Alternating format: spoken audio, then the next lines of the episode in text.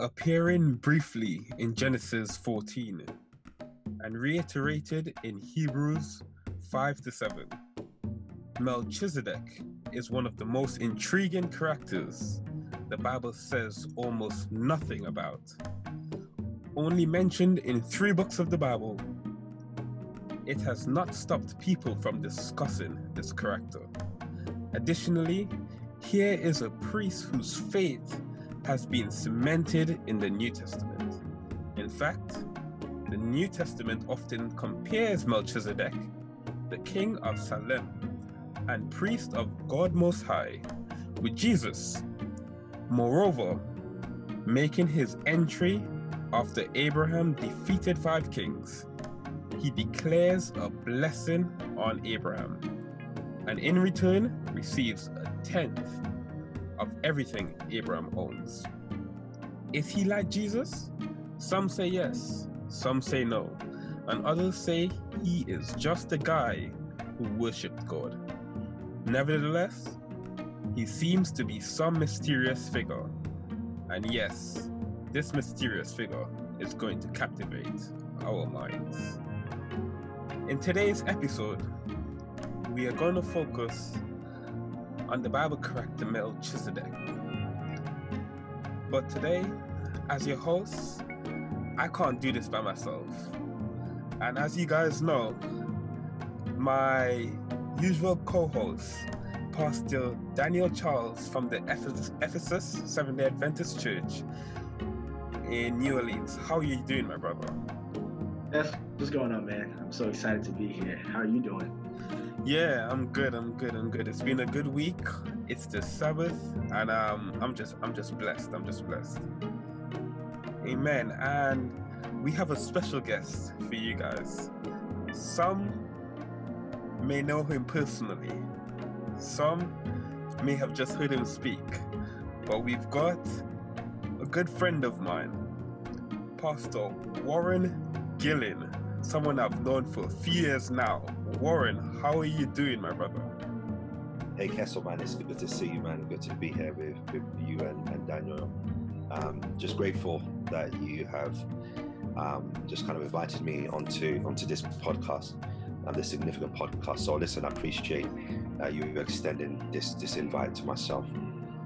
Amen, amen. And Warren, just for our viewers to just familiarize themselves with you, can you tell us a little bit about yourself, who you are, what you do, maybe a couple of your interests? Hey man, listen man, I'm, I'm, I'm my, name is is Warren. Um, I'm currently serving two churches in the Reading area, which is basically a suburb of of London. Um, I'm just uh, a normal bloke, man, a normal bloke. Just wanna, just wanna, just uh, lift Jesus up. Um, you know, I, I enjoy playing football, watching football, talking about football, supporting football, everything football. Um, you know, and that if I have a, a little bit more spare time, I kind of uh, spend some time on, on on the PlayStation every now and then. Um, but listen, I'm just I'm just a normal bloke, man. Just just trying to trying to make it, man. Amen. Amen. Once again, bro, thanks for thanks for joining. But you know, as we as we move forward, um we're gonna sort of go straight in. And and guys, Melchizedek, I'll be honest, I've been a, a Christian, I've been a Seventh day Adventist for my whole life. like my whole life. And I've I've heard the name mentioned, I've even heard like maybe sermons or it being mentioned in passing, but I had no idea who this guy was. Although he was not a Jew, he still worshipped God. And like in those times, especially people who weren't like other people in Canaan, it was, or very rarely did he ever find someone who was in a sort of secular a sort of location or region, but worshipped the one true God because of the large influence of paganism, of uh, idolatry, and of all of these things. But um, let's say Warren, can you can you tell us a little bit who um who was Melchizedek? Yeah, firstly, man, just to just recognize what you're doing with these kind of unsung heroes. I think um, a lot of the times when we when we kind of speak about even in movies and whatever we're doing, we normally only hear about the the, the main characters, the heroes. Um, but it's good what what the, what you're doing, the work that you're doing here with the significant project in bringing out and drawing out these figures that are absurd or these figures that we haven't seen or heard about. Just like you, Kes, um, this is not a man that we I knew a lot about.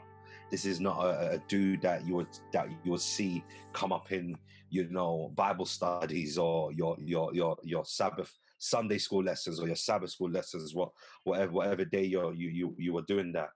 Um, so you know this is this, is good, and I really hope that you know we all can just learn some of the process as I have learned from this process about this individual called uh, Melchizedek, man, and just from just just just seeing him both in Genesis and in Hebrew, like what what we understand about him is that he's just this this king and this priest, and it's with those two um, titles that we are introduced to Melchizedek, um, this this king of of Salem, which I understand was Jerusalem. Um, so, just in, in in in brief, this is this is who um, this man is Melchizedek, uh, king of righteousness. He's a king of Salem, which is which is obviously peace. Um, so it's this two identities of king and priest, righteousness and peace. You you know, Kev, like and and Pastor, like, you know, reading the story, I, the first time I kind of came into contact with Melchizedek, I was watching a Bible movie, Abraham. And, you know, I, I'm the kind of guy that I like, I, I like war. I like all types of violent movies. I'm sorry. I'm not telling you like it is. It just, it just is what it is. And I, I'm, it, it stops in this part of the movie to where Abraham is giving some money to Melchizedek. I'm just like, okay, let's move on. Let's get to the, let's get to the other parts of the story because this is just, this is just, is what it is. But it wasn't until Bible class in high school to where I actually came into contact with this guy to learn more about him. I was really trying to figure out what's the significance of this guy. Can this guy get me saved? Is knowing about him, can he get me saved? And if not, let's just scratch the surface.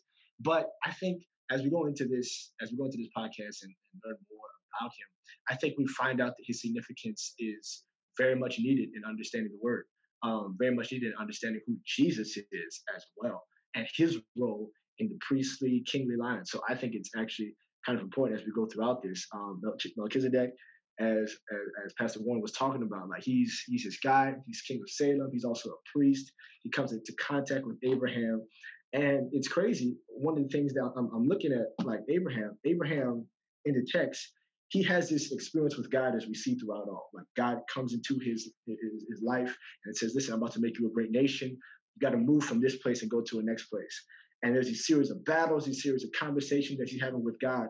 And Melchizedek pops in the picture. We don't know his birth, we don't know his parents, or anything like that. He pops in the picture and he's just blessing Abraham. And Abraham is giving these tithes. Now I know Abraham. If you know Abraham, Abraham is going to ask questions. He's going to see who is this guy, whatever the case is. But Abraham literally obeys and gives him tithes and is blessed by Melchizedek. And it's just it's just crazy. Um, one thing that we can take from seeing this story in Genesis chapter 14 is the fact that Melchizedek is not coming to conquer. He's not coming to be evil. He's not coming to be wrong, to, to wrong someone else. He's just coming to bless someone. And uh, just, just a quick little point that I'm going to throw out to our viewers, our listeners. Listen, a lot of times we come wanting to take things from other people, as the king of Sodom did in the text. But yet, have we ever had the mindset of just coming to bless someone? Uh, you know, to give them blessing. You know, we're going through a, pandemic right now. Uh, people in Texas right now in, the United States are going through a, a, lot with this cold weather and some without power. Are we able to bless someone instead of wanting something from someone, as the king of Sodom did? And I think Melchizedek, that simple point of blessing someone, I think that means a lot. Yeah, Daniel, I think you hit the, the nail right on the head um, because just living in just this time that we're living in, man. I mean, nobody's nobody ever gets accolades for blessing somebody um, for being somebody that gives for being somebody that you know puts themselves on a back burner and think about somebody else. And I think it's, it's it's it's so important even within where we are placed as society at the moment to ensure that we are we are of a blessing. And and you, you kind of made mention of it of the comparisons of the two kings the kings of sodom and the kings of salem. And the, the author also um, seems to be comparing the two the two kings and how um, the king of Sodom is demanding Abraham to kind of come over to him, and then we have just you know Melchizedek who is just saying, "I'm thankful, thank you, I'm gonna bless you." And, and and I'm just thanking you for what you have done in in, in for me and and for for us uh, during during during this and that's it. I think we, we have to learn to be a blessing to somebody else, and uh, and I think in a time and an age where everybody wants to receive, everybody wants to take. What can you offer me? What can you do for me? You know, I think this is a it's a humble reminder that we are really here to be a blessing to somebody else. That we are really that God has really situated us in our lives where we are in our families situated where you are, even in your careers, not necessarily uh, for yourself only, but also to bless those that you run into contact with. And and and here we find Melchizedek in the circumstances that they're in um, has has has been been a blessing to Abraham. And it's interesting because it's almost like you can't speak about Melchizedek uh, uh, unless you speak about Abraham. And I wonder if you want to do like a back, maybe we can do a kind of a context of what how Melchizedek kind of enters the scene, because what we what we understand in Genesis 14 is that um, we understand that Abraham's I think um, nephew has been captured by um, some kings or, or, or some, some some some some group of people. It's it's there in Genesis 14, and and I didn't really notice about Abraham. Abraham, we always always talk about Father Abraham, but this man led like a like a, a war to go and get his nephew back. Like this, Abraham goes goes and, and gets a go into war to go and get his nephew back because uh, he he's been caught in, in possession by by some of the other evil kings. And when Abraham comes out victorious, when Abraham comes out with he's retrieved Lot and his family, Abraham is greeted not only by the, the grateful king of the Dead East, uh, Dead, Dead Sea, sorry, Confederacy, but also by Melchizedek. And the Bible says he gave Abraham bread and wine along with his blessing as a priest of the Most High. And I want to know, and, and you might have more to share about Melchizedek kind of giving bread and wine um, I'm sure you, you got something to say about that. That was a great point. Uh, just, just yeah, Melchizedek is coming to bless, and he's he's coming. And listen, I don't think any of the other kings, because remember, this is a battle going on with kings on this side and kings on this side. And apparently, it seems like Lot has taken his choice to be with a certain group of kings that have lost, that like they have lost. And you don't see any of the other kings coming to bless uh, Abraham. They just it seems like they're going their separate ways. I'm not. Uh, I think that's what the text text in verse 14 in chapter 14, Abraham heard that his nephew Lot had been captured. Like he's going and attacking. He's like he's going in attack mode. And it says Abraham chased them as far as Hobah, north of Damascus. Verse 16, Abraham recovered all the goods that had been taken, and he brought back his nephew Lot with his possessions and all the women and other captives. And then the Bible says that in verse 17 that he returns. But it says that Melchizedek is coming to bless him, you know, to talk to him. It doesn't say anything about the other kings. And I'm just like, man, first of all, I just recovered all of your possessions and I'm just, I single handedly, like really, I beat you. And yet, you, you know, gratefulness, whatever the case is. Um, can we be grateful? Are we grateful in this day and age? I know we're dealing with a lot and going through a lot. Um, but as our, as our pastor said, like really, um, Melchizedek just shows that blessing part in the midst of it. We, just got to be able to be a blessing to others. So then, like comparing this day and age to the times that Abraham and Melchizedek.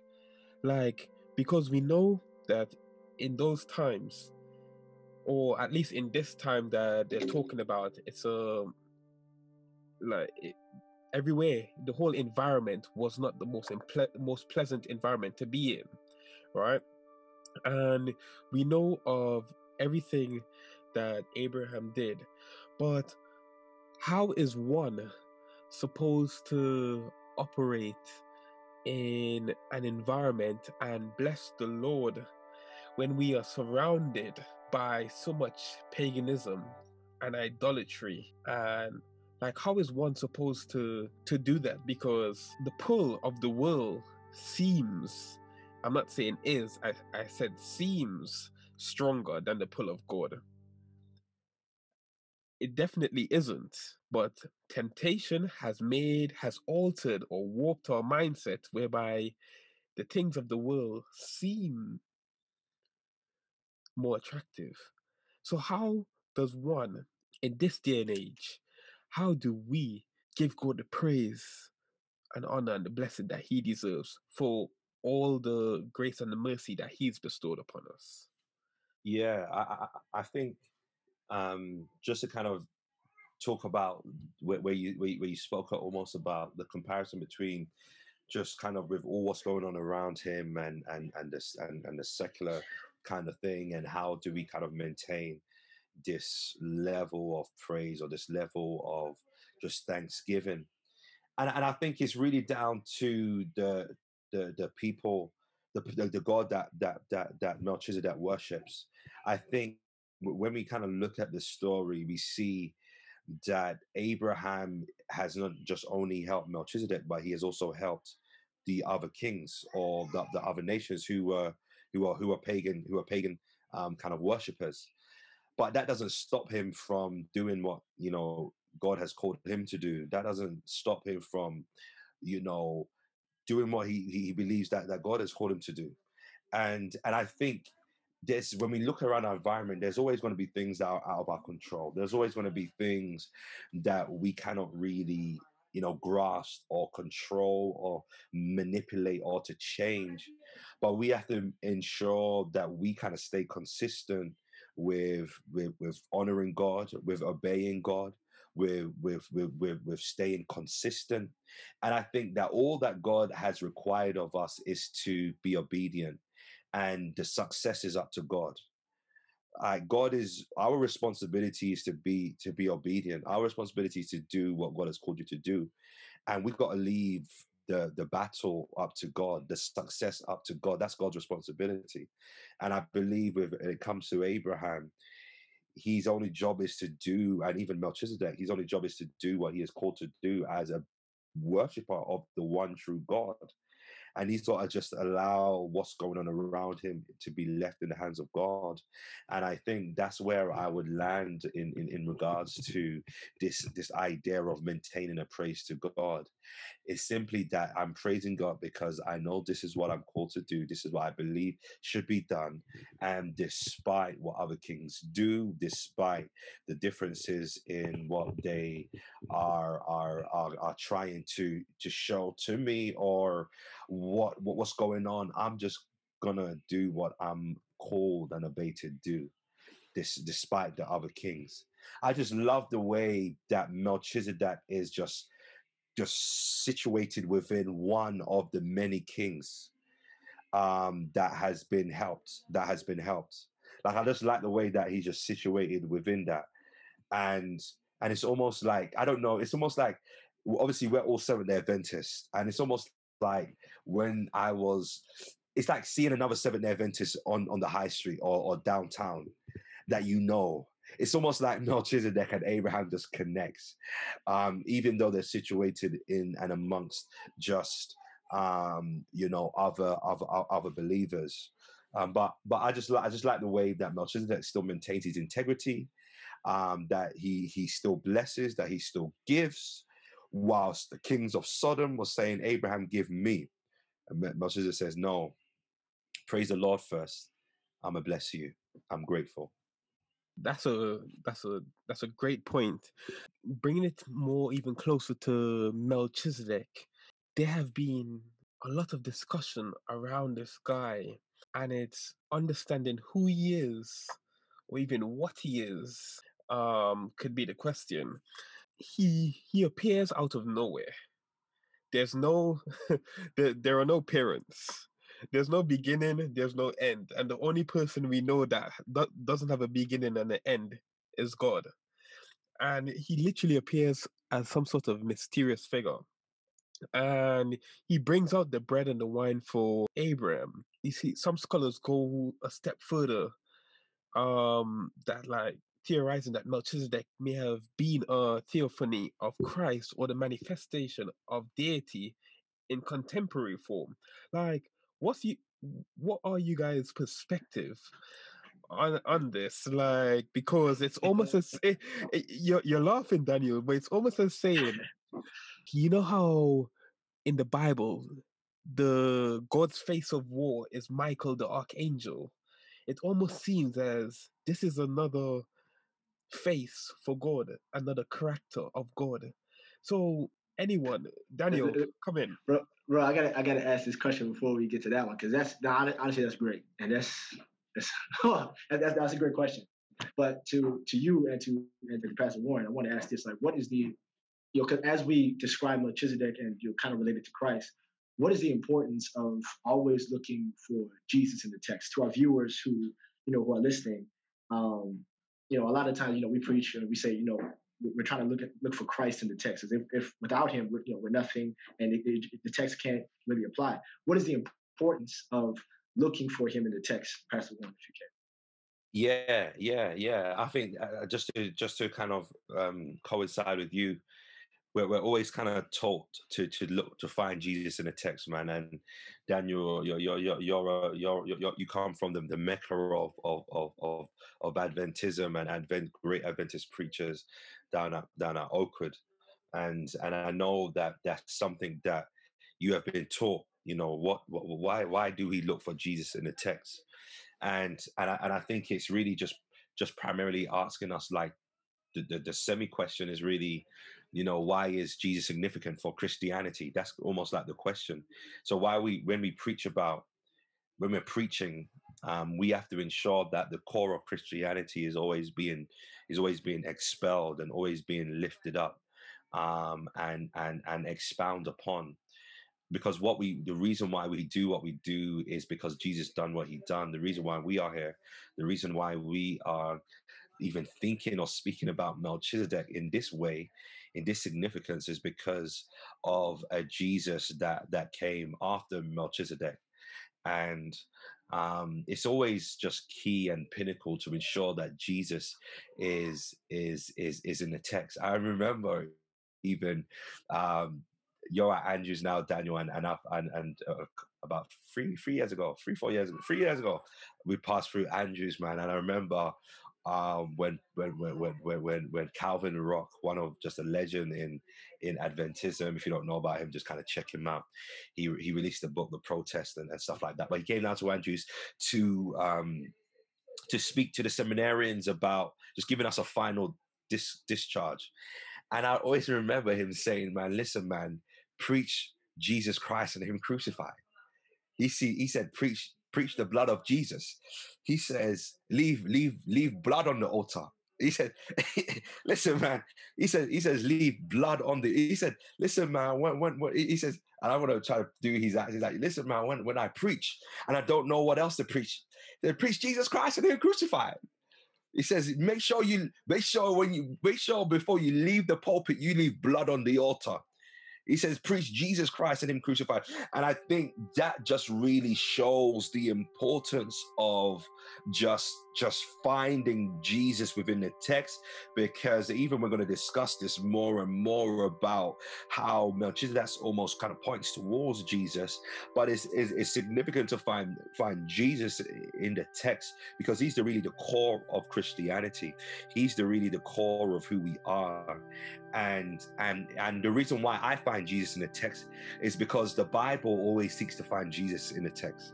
Like the Bible always seeks to point point us to Jesus in the text.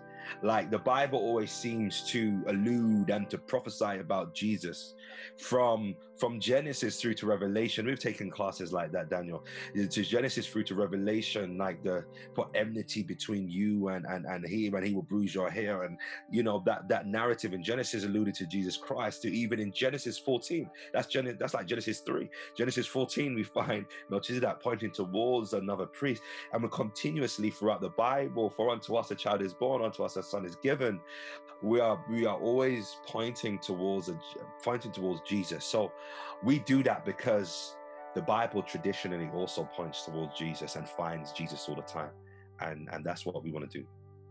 Bro, like I, I just learned something. Like I learned a whole bunch of things. Like you should be a professor. Like no, for real, because because growing up, and I say that because be, being in high school, like I told like I told you guys, I was we were studying Melchizedek, right? We were studying Melchizedek, and we studied a lot of things in Bible classes.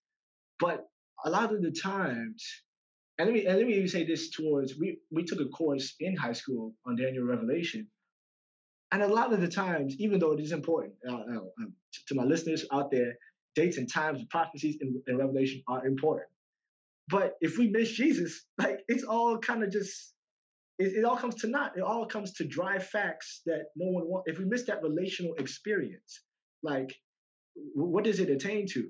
And you know, I, I thank Pastor for saying that because it, you know, it, it, without him, where would we be? What what would we, we come? What would we come to, and everything like that?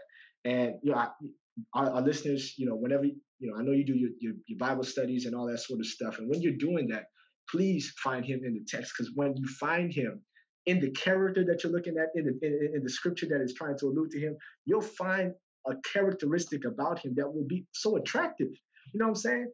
Like, like something that I see in the text in Genesis 14 about Melchizedek is that he blesses Abraham. I serve a God that blesses. That's something when we look to Jesus, a God that blesses us. Uh, and Abraham's hands are full of blood. Let me, let, me, let me, get this right. He fought. He fought and, and he killed and he killed and he did all this sort of stuff. And Melchizedek blessed him. How many times how many how many how much blood do we have on our hands and, and things that we have done to cause to cause other you know to cause God to not look at us and yet he still blesses us in spite of us. You know what I'm saying? And, and I, I, think that's the importance. And, and, listen y'all y'all check check again what, what, what Pastor Warren said because that's that's important. Looking looking for Jesus in the text is everything when you're doing this. And you know just to add upon that you know like um even the bible you can go back to texts like from john 1 1 where we, in the beginning was the word and the word was it god and the word was god. And i, I know within in my life and we can only talk from personal experience but why would i pick up a bible if i didn't believe that the bible had power from the god that I serve. It makes no sense. It's like learning about it's like learning about science or learning about English or learning about music, but like not realizing that what is being taught, with it from the theory or from the information, there's actually some sense to it, and there's actually power. I can read about music, but unless I go and practice it, then I will never be a musician. I can talk about there is a God, but unless I start living the words that are spoken, written in the Bible, I'll never be following in a Christian or or lead, living a Christian life. So, um, I believe, and in just in answer to your question, yes, anytime I pick up the Bible, I must I am picking this up because I know that there is at least one verse in here, if not hundreds more that will provide power to any situation or predicament I have in my life. And I believe that 100 billion, infinity percent. So, yeah, that's me. You know, like, as we continue to just sort of um we we believe in in the bible and all the teachers and stuff let's now pull it back to what paul teaches because paul in hebrews especially from like hebrews chapters 5 through to chapter 7 paul seems to answer the question that we were asking earlier and it, it he seems to to to say Paul reveals to us that the most important traits of Melchizedek, like it, it rules out that he's no sort of mortal human. It seems like he's clearly describing someone who's part of the Godhead. And it just seems like this is the pre incarnate appearance of Jesus Christ himself. So it's also reiterated and backed up with verses that are stated in um John 8. But like how do how do you guys feel about what Paul teaches? Yeah, bro. So I was reading this week and um yeah, I, I, I was reading um in particularly um Hebrews chapter 5. Um just just for our listeners who are listening, Hebrews 5 um, it says in verse one, every high priest is a man chosen to represent other people and give with God. He presents uh, their gifts to God and offers sacrifices for their sins, and He is able to deal gently with ignorant and wayward people. Because and it, and it goes on. So like Paul, like Paul, and some scholars say that it was Paul who wrote Hebrews. Uh, others say it was someone else. But for using Paul in this situation, like he's he's describing the priesthood. So he's beginning. He's talking about Aaron, and later on in chapter six and seven, he's talking about Aaron as well, and he's just describing the priesthood. And it's important because what he's about to lead to will like make everything clear for the Jewish person who is reading this right now. So he's talking about the priesthood and he's talking about everything leading up to it. In verse in chapter six, he's talking about, oh, Aaron's priesthood was this way and this way, and, and it was like this. But he keeps repeating throughout these chapters that you are forever a priest in the order of Melchizedek. So my thing is just like, what is he? What is he talking about? Like you, and because Psalms, he alludes back to Psalms. Psalms, David is talking about the same thing. He says, "You are forever a priest in the order of Melchizedek." And I've always tried to figure out what that was saying. Um, so I looked. So we looked at Melchizedek. Melchizedek had no beginning. Melchizedek had no end. And Melchizedek is, you know, you could say that he doesn't necessarily sin when you see him in Abraham. Like when you see him in Abraham counteract, you don't see any blemish in his character. You see him, that was a, uh, Pastor Warren said, King of righteousness. Uh, he's the King of Salem, Jerusalem. So these things are leading to him, his priesthood. What is his? What does this mean in his priesthood? And the one thing that I think that this kind of tells us about Jesus in this, or what is Paul saying about Melchizedek, is the fact of the matter is that Jesus is going to follow in this priesthood rather than Aaron's, because Aaron's priesthood will con- has continually been in the atonement, has doing sacrifices, but you don't see Melchizedek doing any, anything like that. What Jesus does is that he does one sacrifice and he, does, he never has to do it again. And the important thing I think from taking from Melchizedek is the fact of the matter, and relating this back, you know, back to Christ, is that Jesus himself follows this way because he is literally the Son of God coming incarnate to be the high priest for us, to intercede for us, and to bless us as he did Abraham as, as we said on earlier. And I think the importance of this, of what Paul is saying in the text, and he says, and of course, you know, everybody else will comment on, is the fact of the matter is that there is someone greater who has now taken the place and has now fulfilled the typology of Melchizedek. And it's Jesus. And, and, and here it is. I, I may get besides myself right here, but I'm so glad that it is Jesus because no priest in Aaron's family would be able to take that part. Every last one of them is sinful. Every last one of them is a human being. And the fact that Jesus takes on this high priest role and is still doing this for us today, man, that gives me hope because we, we need a high priest interceding for us because I continually do things to, to, to hurt the heart of God and to do this, whatever the case is. And yet I have someone interceding for me and still wants to bless me and calls me to himself. And I think that's one thing for me, for me. I think that's one thing I take from Melchizedek and his typology to Jesus that Jesus is forever willing to be a high priest for us. Yeah, that's powerful. That's that's powerful. And just even thinking about when the fact that he he's not in this line of priesthood of, of Aaron is is that I I wouldn't want to serve a, a God that that comes from the line of, of Aaron, if you get what I'm saying. Like, I'm glad that he's much more than that.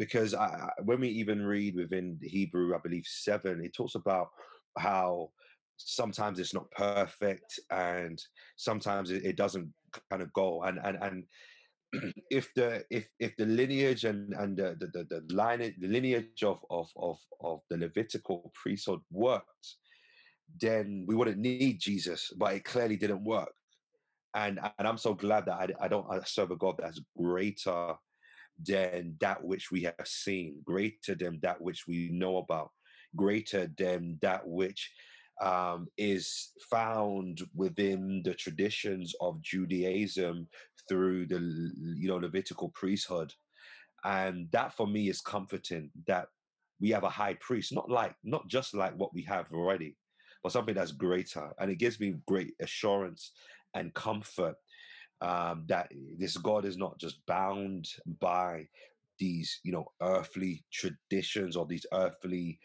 mechanisms that have been put into place, but he works within it and outside it and greater than it. And and and and that's and that's that's good. That's good news for me. That's good news for me. I think when we speak about Melchizedek, it, it, it is there's little to know about him. Really, we, we find him in Genesis, and Daniel said that we found him and, in Psalms. We find him in in also in Hebrews, as we're, we're, we're alluding to there and that's a that sometimes that's the difficulty when it comes to trying to talk about these in, in individual because there's a lot of mystery and a lot of scholars um, have a lot to say about Melchizedek um you know and who he who he is. You know some of the it's it's, it's, so interesting how hebrew writes about him because some of the language like you said it's almost as if kessel um he's like a god like it's just almost as if he's one he's, he's speaking of one of the godhead. Um and even for me in, in kind of just preparation for this i've kind of had to really kind of look at this thing read it properly do you know what I mean? I mean, we've all we've all kind of grown and grown up into in, in church and, and, and gone Bible school and stuff, where we just kind of peruse over the text. But we kind of had to to actually look at this a little bit more intently and think, man, what is this actually saying? Because it sounds kind of like this is Jesus, like this is G, like this is. Do you know what I mean? But there's a lot of there's a lot of mystery um, around him and and a lot of people have stuff to write about him. I, I, I even read that there were in the, I think the third third century um, that there were Melchizedekians who actually believed like he was like divine. You know, to, that actually believed, and it was it, it kind of the Melchizedekian, sorry, kind of quelled out in about fifth century. Um, you know, so it was only kind of lasted two two centuries. Um, but people for for for a long for a, while, a long while, second to third century, like they really believed Melchizedek, and they had themselves a movement of Melchizedekians um, to believe that he was holy and divine. Because the Bible really paints a very good picture, like you said, Daniel. We we find just just just um, you know we don't find any blemish kind of within the short spaces that we find him in the text.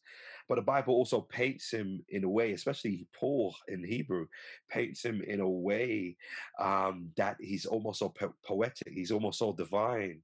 Um, but I just love the way that Paul writes it. And all, even though he gives so much accolades to Melchizedek, when we read a little bit closer, he makes that clear distinction between Melchizedek and, and Jesus. And that's what makes this this thing so so much more beautiful. You know, it's crazy. Like, um just reading that story and just making the comparisons because even if you take the comparisons from the start just knowing that melchizedek um was in a place in like in canaan where it's full of um sort of idolatry and paganism and it's like how could one person even be found worshiping the one true god? You then take it however how however many years in the future, and you have Nathaniel saying, "Can anything good thing come out of Nazareth?"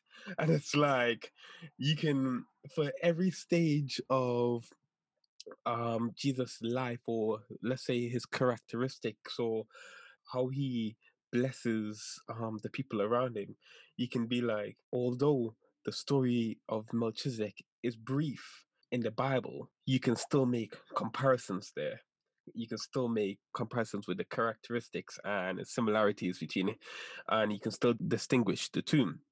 But you know, like coming back to the story, we we find, um, as Daniel mentioned, uh, a sort of bloody Abraham because just finished battle, just got his nephew back for his blessings. Like he, out of his own goodwill, Abraham, he gave Melchizedek a tenth of everything he owns. And we know Melchizedek was like the nowadays Bill Gates. You can say like he was the richest man on, on, on the face of the earth at that time. Yeah.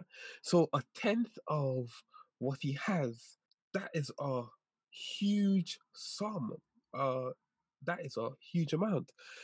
And for that, he's blessed. And as a result, that has sort of that has created not just a routine, but it's created a symbol of our gratitude and our thanksgiving for the blessings that the Lord has bestowed upon us.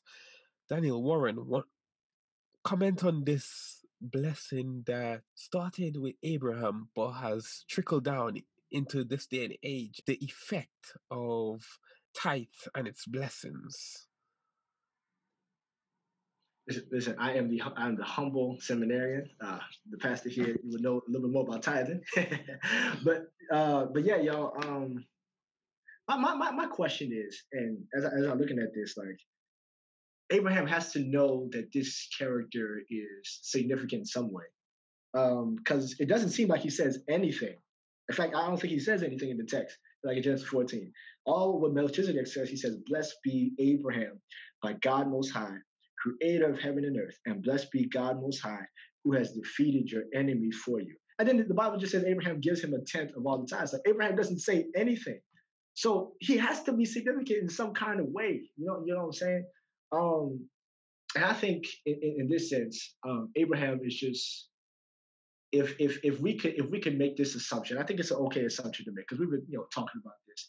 If if Abraham knows that this is a greater than being, or, or, or, God, perhaps, as we, as, as we talked about in the text, if, if, if he perceives this, then Abraham is showing his gratitude of what he has done. First of all, Abraham and many of his servants, I, I don't think the, the, the, Bible talks about how many of his servants probably died in the battle or how much that he probably lost. He probably lost something. But my thing is, is like he's showing his gratitude for God preserving his life because he had 318 people to five kings who got probably thousands of all that, and he defeats them. And, and I, th- I think we don't, we don't, you know, we need to look at that a little closely. Like Abraham defeats the enemy who probably has three times more than what he has. And, and I think the out, out, of his grateful heart, he gives these tithes. I want to ask uh, Pastor Warren, like, like how, how should we view tithes in, in, in a sense, like as, as a church body, whatever the case, how should we view that? In, in the context of this story. Yeah, yeah. I think we have to, when we look at the story of Abraham, we look at we have to take the kind of the wider scope of this. So this is not the first time we're introduced to Abraham there, but we have seen that God has given Abraham a promise, this great this great promise um, you know, as not as far as the, the sand on the sea, you know, you know, you we're, we're familiar with with, with with that Bible text, and when we we pick up here in in in this in this story, I believe it's just a it's a continuation of uh, or a reminder of God's promise to Abraham back then through, through this victory that he's won um, in, in in in in in this battle. Um, so when you kind of see you know, Abraham um, there giving God uh, or, giving Melchizedek a tenth, it's but just a response to what God has already done for Abraham in the battle in regards to saving Lot and his family and in regard to the, the victory that he's won.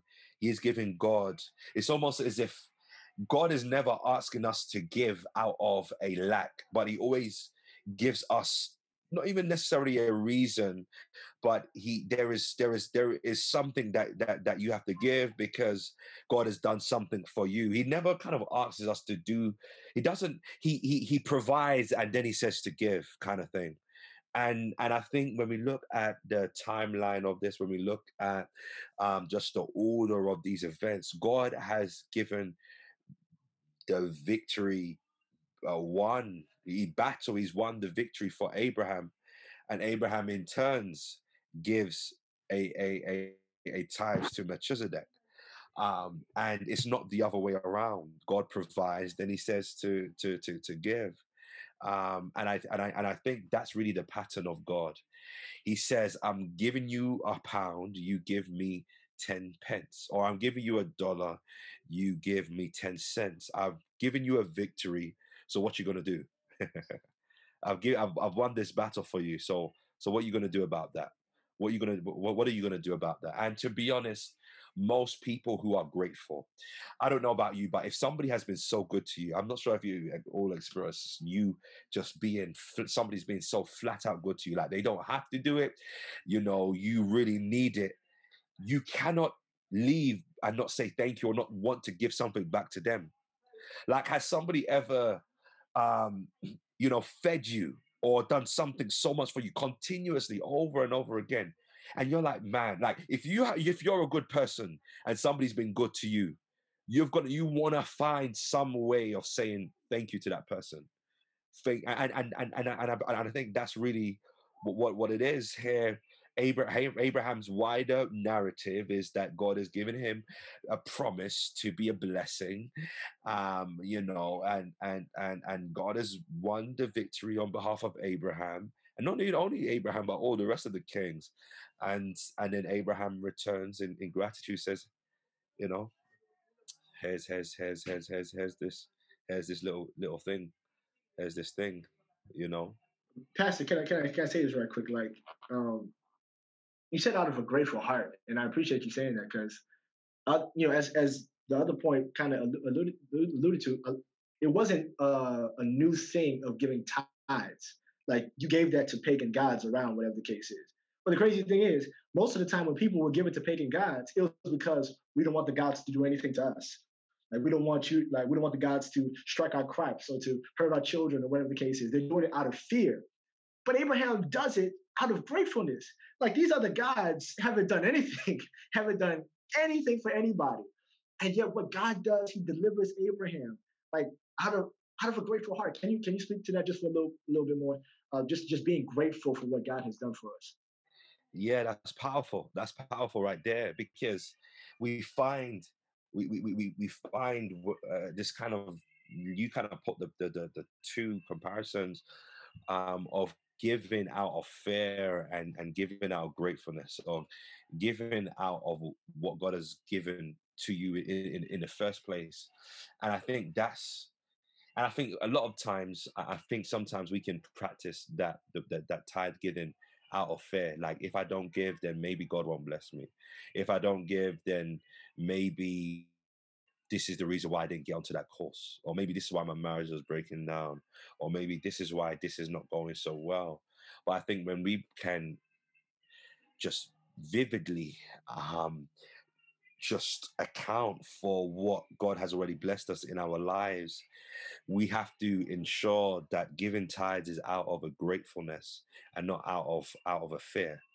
And, and like you said, you know, this was a practice that was common. This was a practice that was that was regular within other other other other other regions of of of of of, of that of the ancient Near East, you know, of, of pagan gods.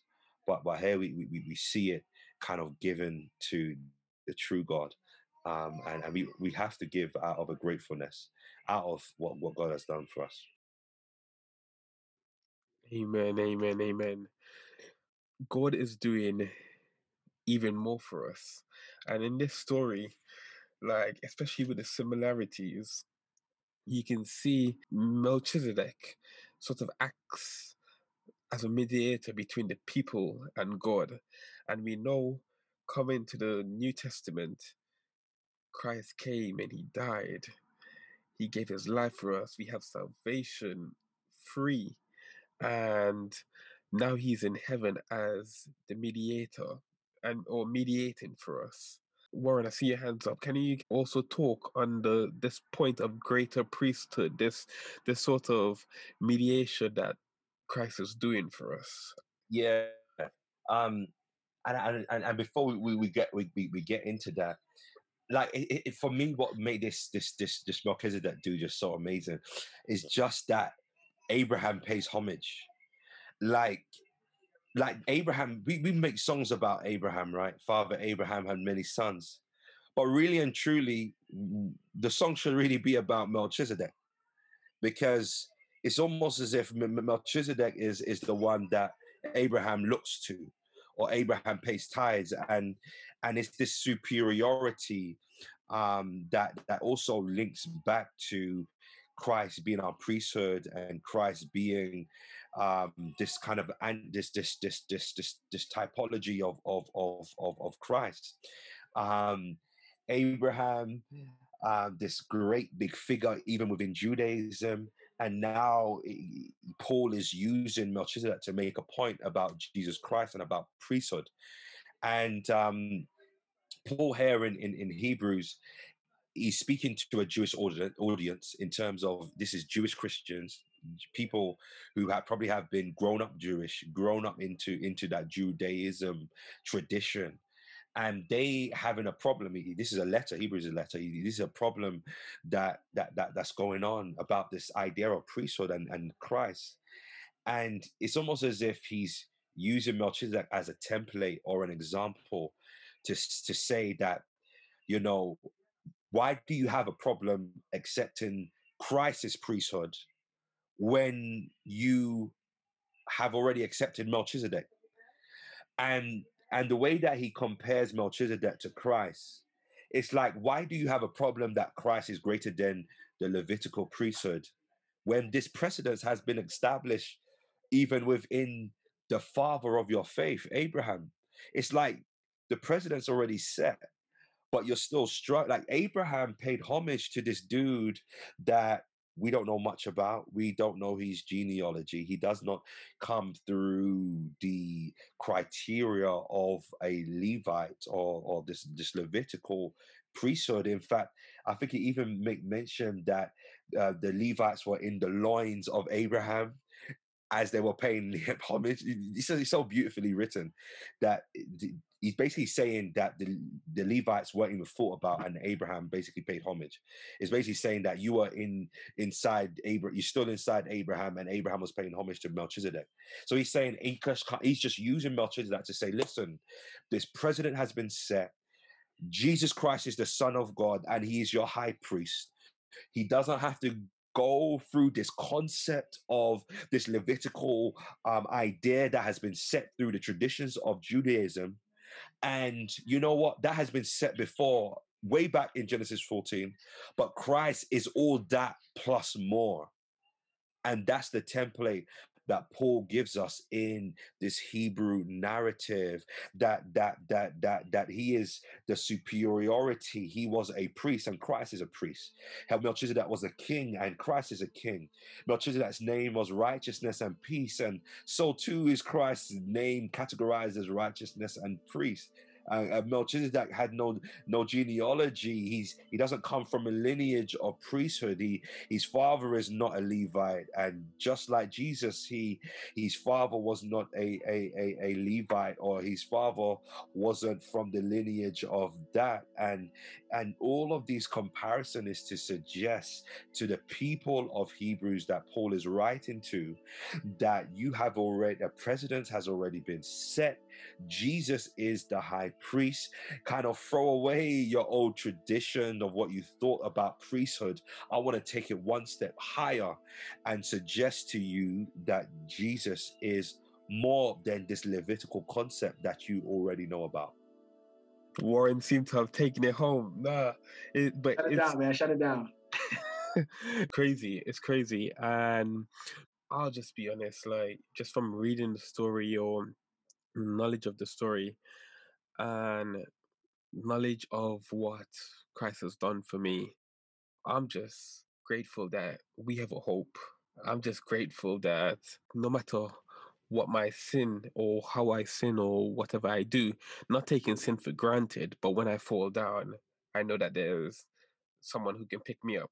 And I'll just throw this out there like from this story, like what sort of life lessons can we take home yeah I, I also wanted to, to add to the previous point and to what daniel also said. You know earlier on daniel said that that melchizedek all through hebrew is saying you know as the usual order of melchizedek. It's alluding to as the usual order of melchizedek. Um and and and and and in in verses Hebrews 7 verses 14, there is this like um, semantical substitute for order to likeness. So it's not just saying that he is just like he's not he's, he's not saying that he is Melchizedek, but he is he's Jesus is is is a, is a likeness.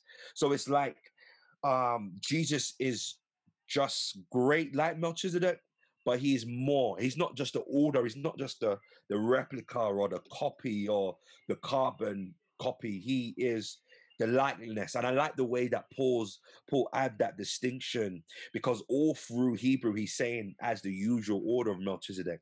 But when he comes home to drive home the point about Jesus, it says Jesus is like. He's not just the order of. He is like Melchizedek. He's more than um, what you what I have described of him. Um, and Melchizedek and, and, and, and this is and this is how paul is trying to describe jesus as something melchizedek plus melchizedek plus. And, and that's what he's given to um he's he's believers.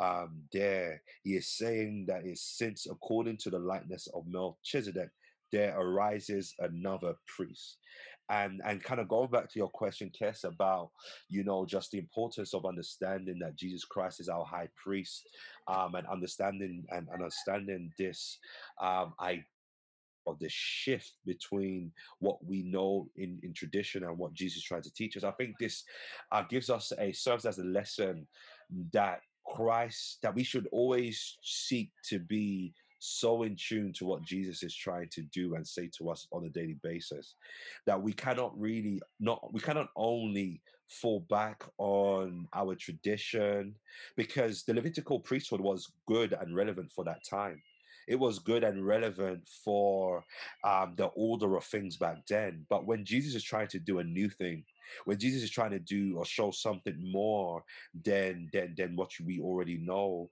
then then I believe that we have to find a way that we ensure that we are so in, so in tune of Jesus and, and God that when He moves, we also move in His direction and ensure that we are where God wants us to be. That there was nothing inherently wrong with the Levitical priesthood, but it's just that God was still moving, God was still working, God was still showing, revealing Himself, and we as Christians and we have people and believers of Christ got to ensure that when Jesus moves, we move with him. That when Jesus reveals, we continue to allow ourselves to be open to the revelation of Jesus Christ. There's nothing wrong with the Levitical priesthood, but it's just that God was doing more and doing a new thing and trying to take us a little higher. And we have to ensure as Christians within our personal lives that where is it that Jesus is taking us to? That we don't want to serve a God out of, we don't want to serve a God out of our tradition, out of past, we have to serve God within our present. We have to ensure that God is continuously, presently uh, showing up, showing up, and we have to be in tune with that. we, I don't want to just serve a God from the past, but I want to serve a God from the present. And Hebrews and Paul is trying to let the readers know, and using the example of Melchizedek, that a president has been set. Jesus Christ is doing something more than what you already know. The priesthood is great; he's doing more. And for me and for you and I, we have to ensure that we don't allow our past or our past revelation to to hinder our present um, um, connectivity to God. And I think that is that is key to to to our Christianity. That God is continuously doing, moving, and doing stuff for us, and we have to be in tune with with who and what God is doing. Yo, everybody, that sums it up right there. that sums it up right there. Listen, listen.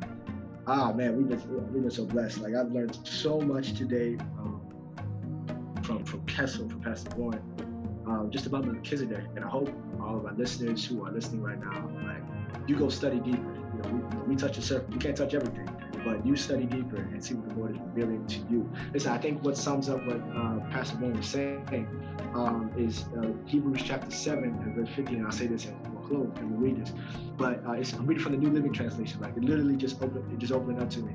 Uh, Hebrews 7 verse 15 says, This change has been made very clear since a different priest who is like Melchizedek has appeared Jesus became a priest, not by meeting the physical requirement of belonging to the tribe of Levi, but by the power of a life that cannot be destroyed.